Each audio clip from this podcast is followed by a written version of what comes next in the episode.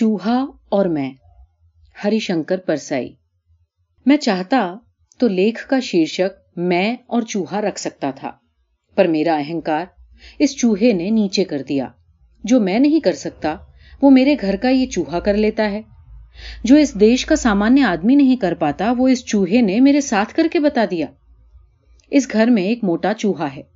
جب چھوٹے بھائی کی پتنی تھی، تب گھر میں کھانا بنتا تھا۔ اس بیچ پاریوارک درگھٹناؤں اور بہنوئی کی مرتو آدی کے کارن ہم لوگ باہر رہے۔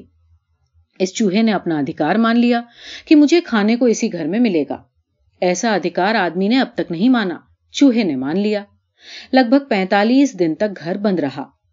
جب میں لوٹا، گھر کھولا، تو دیکھا کہ چوہے نے کافی کراکری فرش پر گرا کر پھوڑ ڈالی ہے۔ وہ ضرور کھانے کی تلاش میں بڑبڑاتا رہا ہوگا، کراکری اور ڈبوں میں کھانا تلاشتا رہا ہوگا۔ اسے کھانا نہیں ملتا ہوگا تو وہ پڑوس میں کہیں کچھ کھا لیتا ہوگا اور جیوت رہتا ہوگا۔ پر اس نے گھر نہیں چھوڑا۔ اس نے اسی گھر کو اپنا گھر مان لیا تھا۔ جب میں گھر میں گھسا، بجلی جلائی، تو میں نے دیکھا کہ وہ خوشی سے چہکتا ہوا یہاں سے وہاں دوڑ رہا ہے۔ وہ شاید سمجھ گیا تھا کہ اب اس گھر میں کھانا بنے گا، ڈبے کھلیں گے اور اسے اس کی خوراک ملے گی۔ دن بھر وہ آنند میں سارے گھر میں گھومتا رہا۔ میں دیکھ رہا تھا۔ اس کا الاس مجھے اچھا لگا۔ پر گھر میں کھانا بننا شروع نہیں ہوا۔ میں اکیلا تھا۔ بہن کے یہاں جو پاس ہی میں رہتی تھی، دوپہر کا بھوجن کر لیتا۔ رات کو دیر سے کھاتا ہوں تو بہن ڈبا بھیج دیتی۔ کھا کر میں ڈبا بند کر کے رکھ دیتا۔ چوہے رام نراش ہو گئے۔ سوچتے ہوں گے، یہ کیسا گھر ہے؟ آدمی آ گیا ہے، روشنی ہے، پر کھانا نہیں بنتا۔ کھانا بنتا تو کچھ بکھرے دانے یا روٹی کے ٹکڑے اسے مل جاتے۔ مجھے ایک نیا انوبھو ہوا۔ رات کو چوہا بار بار آتا اور سر کی طرف مچھردانی پر چڑھ کر کل بلاتا۔ رات میں کئی بار میری نیند ٹوٹتی میں اسے بھگاتا، پر تھوڑی دیر بعد وہ پھر آ جاتا اور پھر میرے سر کے پاس ہلچل کرنے لگتا۔ وہ بھوکا تھا، مگر اسے سر اور پاؤں کی سمجھ کیسے آئی؟ وہ میرے پاؤں کی طرف گڑبڑ نہیں کرتا تھا، سیدھے سر کی طرف آتا اور ہلچل کرنے لگتا۔ ایک دن وہ مچھردانی میں گھس گیا۔ میں بڑا پریشان، کیا کروں؟ اسے ماروں اور یہ کسی الماری کے نیچے مر گیا تو سڑے گا اور سارا گھر درگند سے بھر جائے گا۔ پھر بھاری الماری ہٹا کر اسے نکالنا پڑے گا سو الگ۔ چوہا دن بھر بڑبڑاتا اور رات کو مجھے تنگ کرتا۔ مجھے نیند آتی، مگر چوہا رام میرے سر کے پاس بڑبڑانے لگتے۔ آخر کار ایک دن مجھے سمجھ میں آیا کہ چوہے کو کھانا چاہیے۔ اس نے اس گھر کو اپنا گھر مان لیا ہے اور وہ اپنے ادھکاروں کے پرتی سچیت ہے۔ وہ رات کو میرے سرانے آ کر شاید یہی کہتا ہے، کیوں بے؟